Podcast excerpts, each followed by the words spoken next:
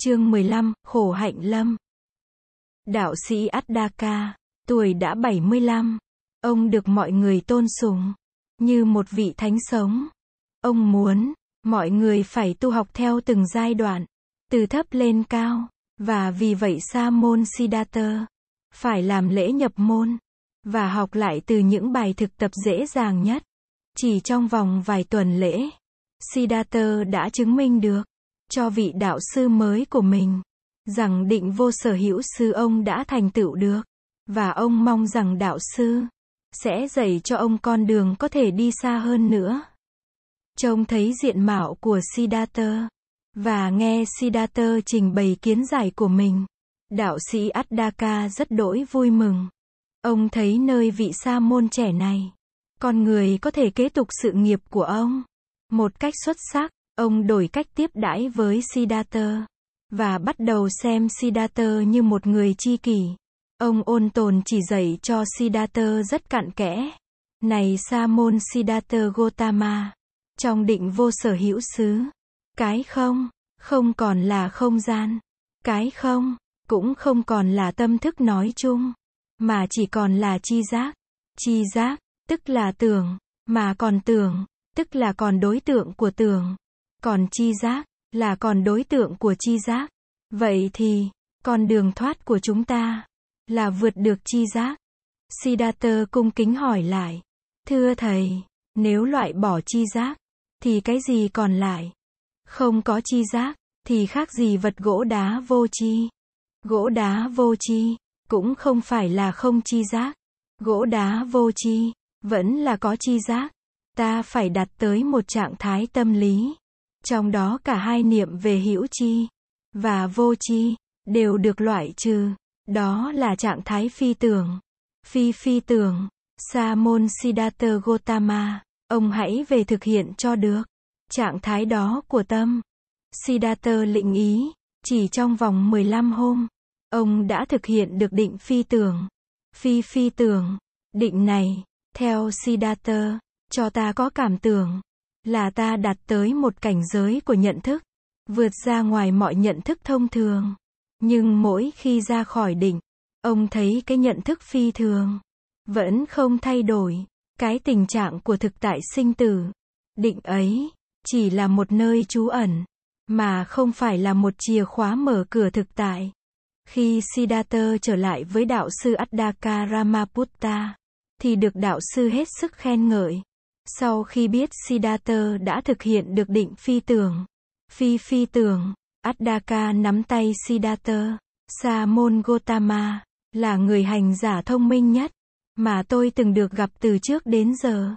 Ngài đã đi những bước thật lớn, và đi rất mau lẹ. Ngài đã đạt được cái quả vị cao nhất, mà tôi đã đạt, tôi già rồi, và đã gần đất xa trời. Nếu Ngài ở lại đây, Chúng ta sẽ cùng nhau quản lý đại chúng này. Và mai kia khi tôi qua đời rồi, Ngài sẽ thay tôi lãnh đạo đồ chúng. Cũng như lần trước, Siddhartha ngỏ lời khéo léo để từ tả. Ông biết định phi tưởng. Phi phi tưởng, không phải là chìa khóa. Mở được cánh cửa giải thoát sanh tử. Ông phải từ giã. Nhưng trước khi từ giã, ông hết lòng cảm tạ vị thầy mới. Và các vị bạn đạo mới. Ai cũng có vẻ quyến luyến. Và tiếc rằng vị sa môn đĩnh ngộ. Và tài năng này không ở lại với họ. Trong thời gian tu học tại đạo tràng Addaka Ramaputta, Siddhartha đã làm quen với một vị sa môn trẻ tên Kondana. Kondana rất mến phục Siddhartha. Không những xem Siddhartha là một người bạn, mà còn xem Siddhartha là một bậc thầy. Trong đồ chúng, chưa ai đạt được tới định vô sở hữu xứ. Chứ đừng nói đạt tới phi tưởng. Phi phi tưởng xứ, như Siddhartha, vị sa môn tân học Siddhartha, đã được thầy của con Dana đối xử như một người chi kỷ. Con Dana biết như thế, mỗi lần nhìn Siddhartha, con Dana lại thấy thêm vững niềm tin.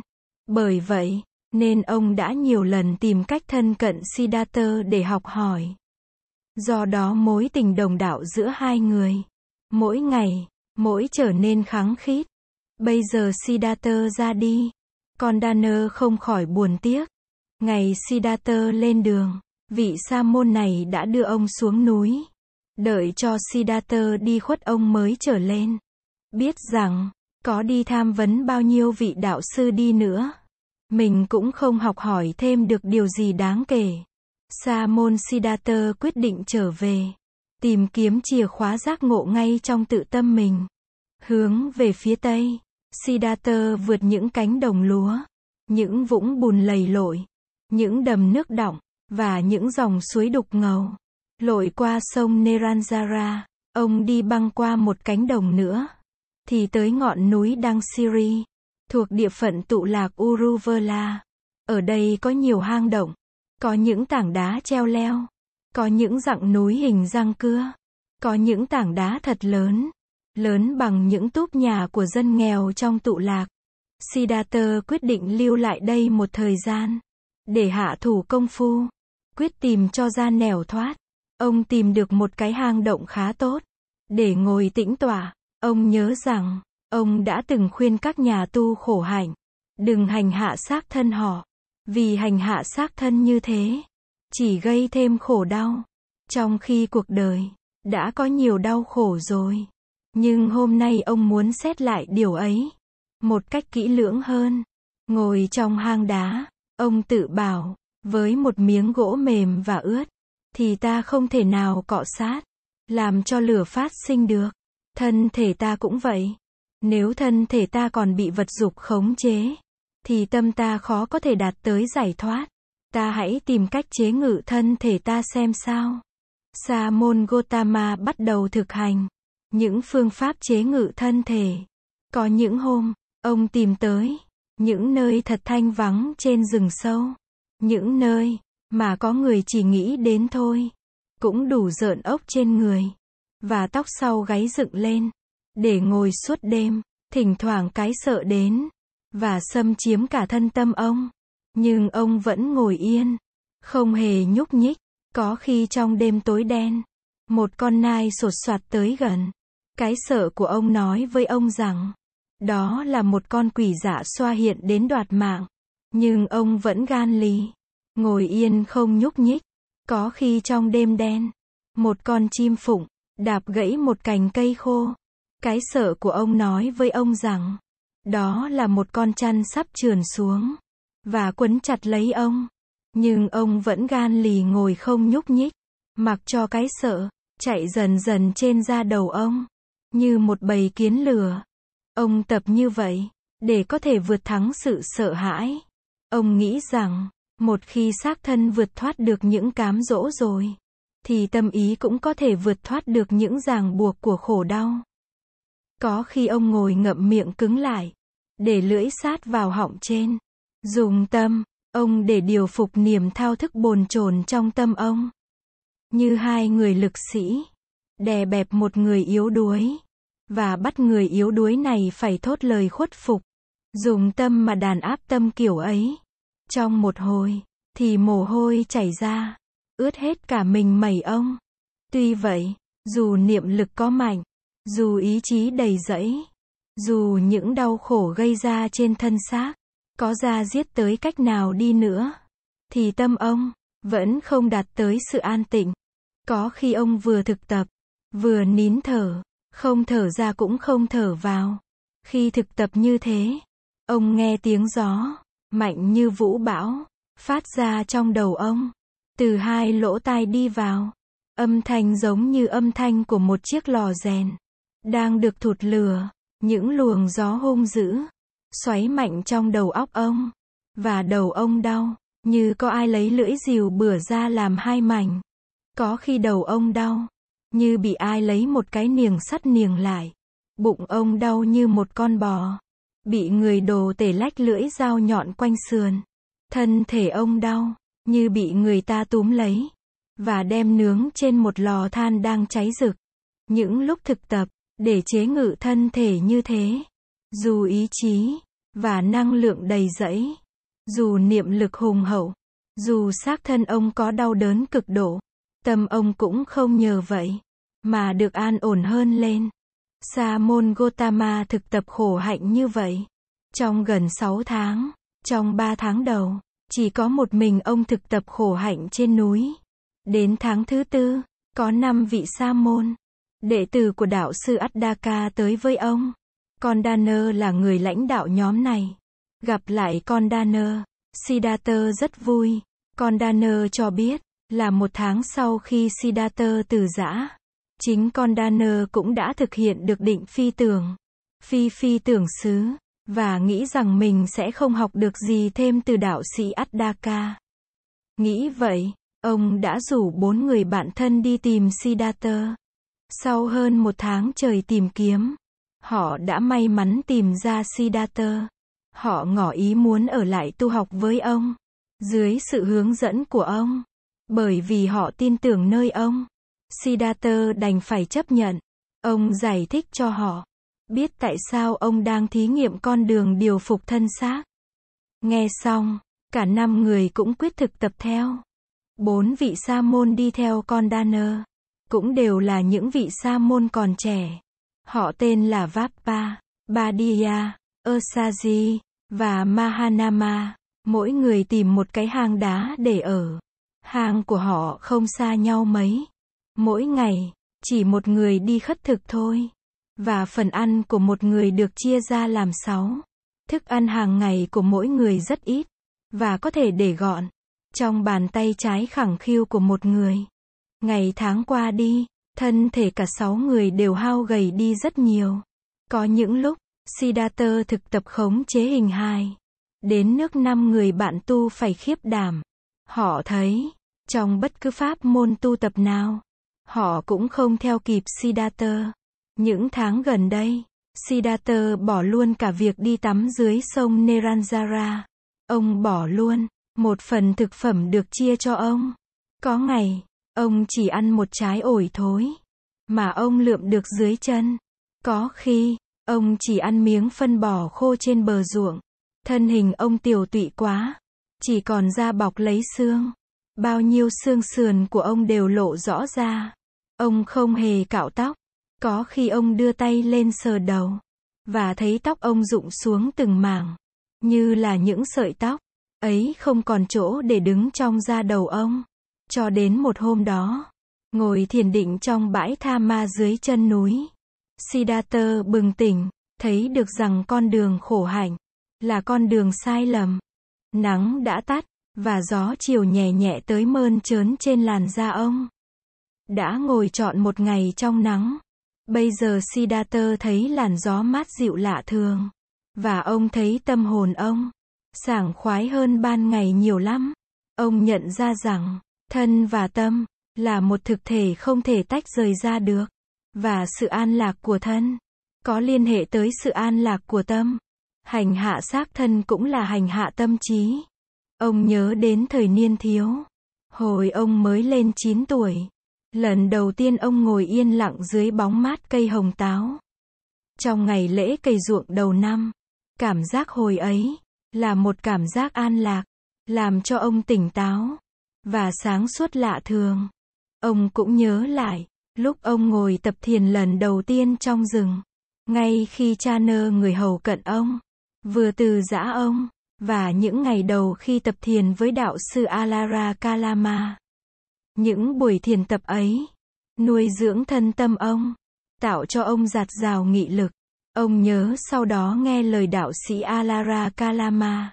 Ông phải bỏ pháp lạc trong thiền, để đạt tới những trạng thái thiền định trong cõi vô sắc, như không vô biên xứ, thức vô biên xứ, vô sở hữu xứ, và phi tưởng.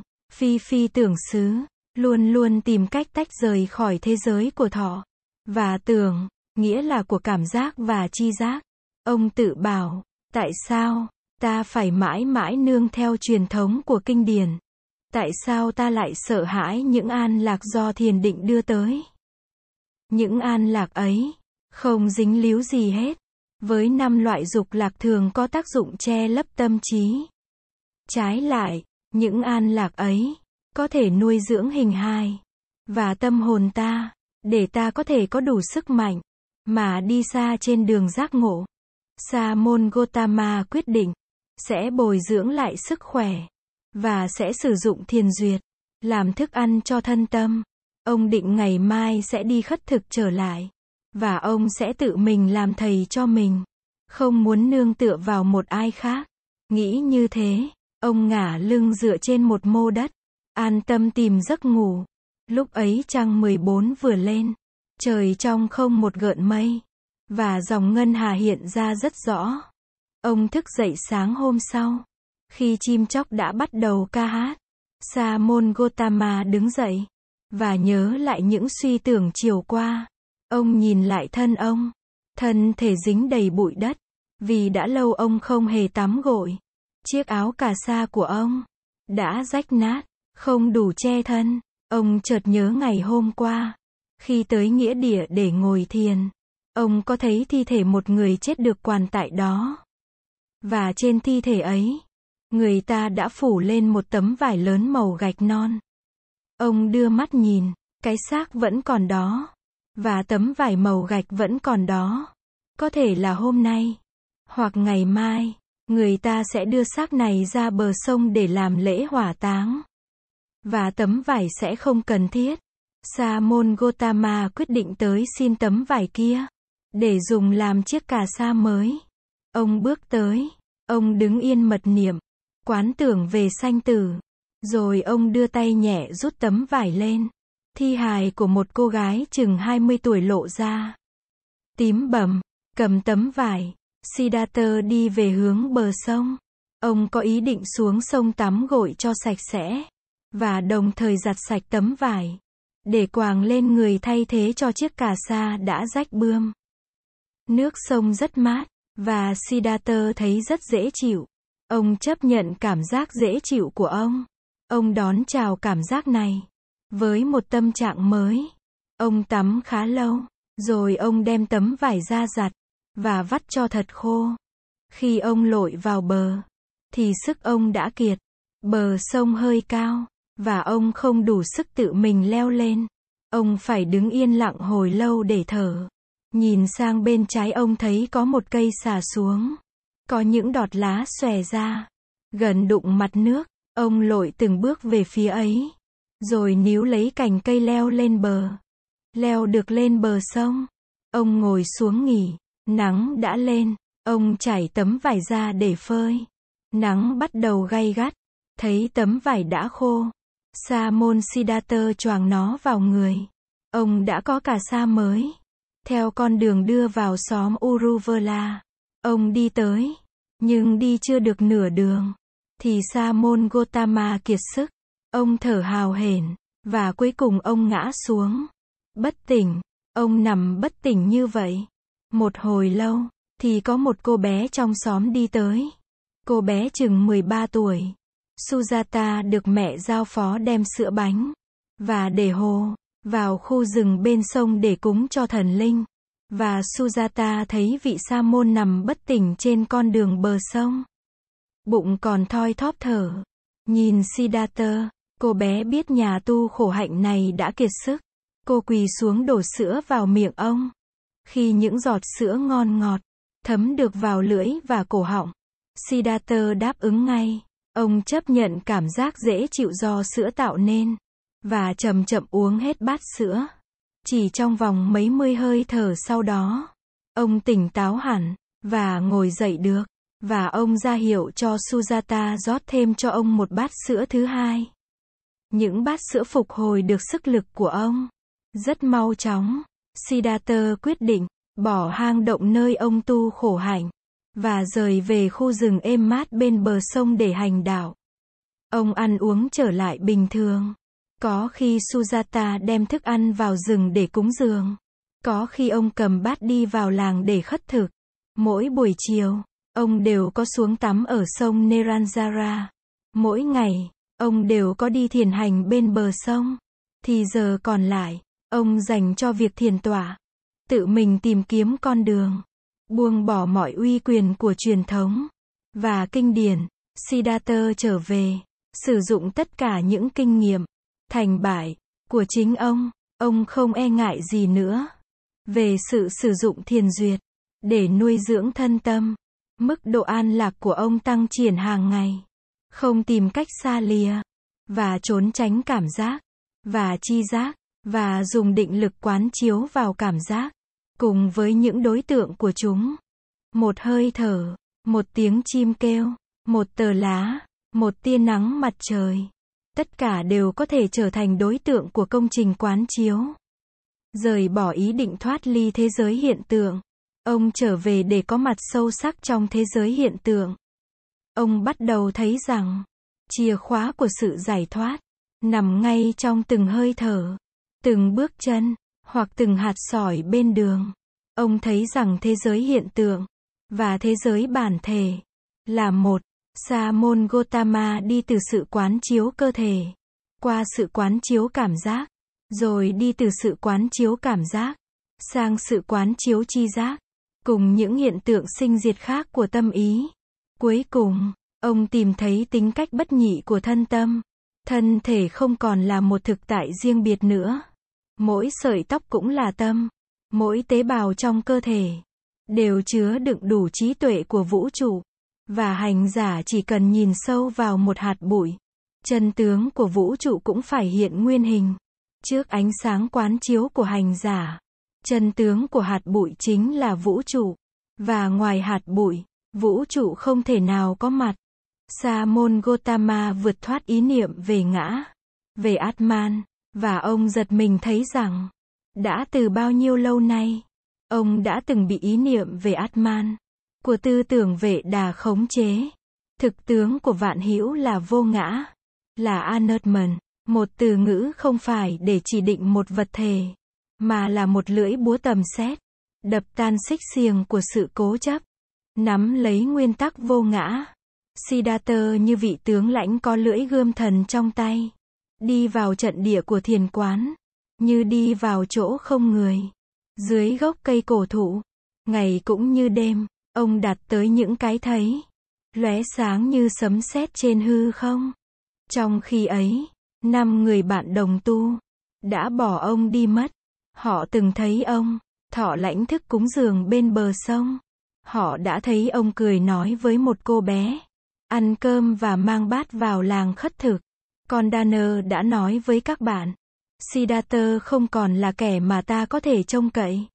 Siddhartha đã nửa chừng bỏ dở công phu tu hành. Siddhartha bây giờ chỉ lo bồi dưỡng xác thân và sống những ngày nhàn hạ. Chúng ta hãy bỏ Siddhartha và tìm tới nơi khác tu hành. Ta cũng không cần tiếp tục tu theo phương pháp mà Siddhartha đã đề nghị mấy tháng về trước. Chỉ khi năm người bỏ đi rồi, Sa môn Gotama mới thấy sự vắng mặt của họ, được khích lệ bởi cái nhìn mới. Siddhartha đã để hết thời gian vào việc hạ thủ công phu, mà chưa có dịp nào đi giải thích với các bạn đồng tu. Ông tự nhủ, các bạn hiểu lầm ta, nhưng ta không cần lo tới việc minh oan. Ta hãy dốc lòng tìm cho ra đạo. Rồi sau đó, ta sẽ đi tìm họ và giúp họ. Nghĩ như thế, ông trở về với công phu thiền quán hàng ngày của mình. Chính trong những ngày mà ông đặt tới những tiến bộ lớn trên con đường tầm đạo, thì chú bé chăn trâu Svastika tìm tới. Ông đã vui vẻ, nhận những nắm cỏ tươi của chú bé 11 tuổi dâng cúng. Tuy Sujata, Svastika, và bạn bè của các em là những đứa bé. Siddhartha cũng đã có thể chia sẻ được một phần nhỏ. Cái thấy của ông với chúng. Và ông mừng rỡ thấy bọn trẻ thiếu học ở thôn quê. Có thể hiểu được và thấy được ánh sáng của những điều ông mới tìm ra. Ông linh cảm rằng, chỉ trong một thời gian ngắn nữa, là cánh cửa giác ngộ hoàn toàn sẽ mở rộng. Bởi vì ông đã nắm trong tay chiếc chìa khóa màu nhiệm của cánh cửa ấy, tự tính duyên sinh và vô ngã của vạn hữu.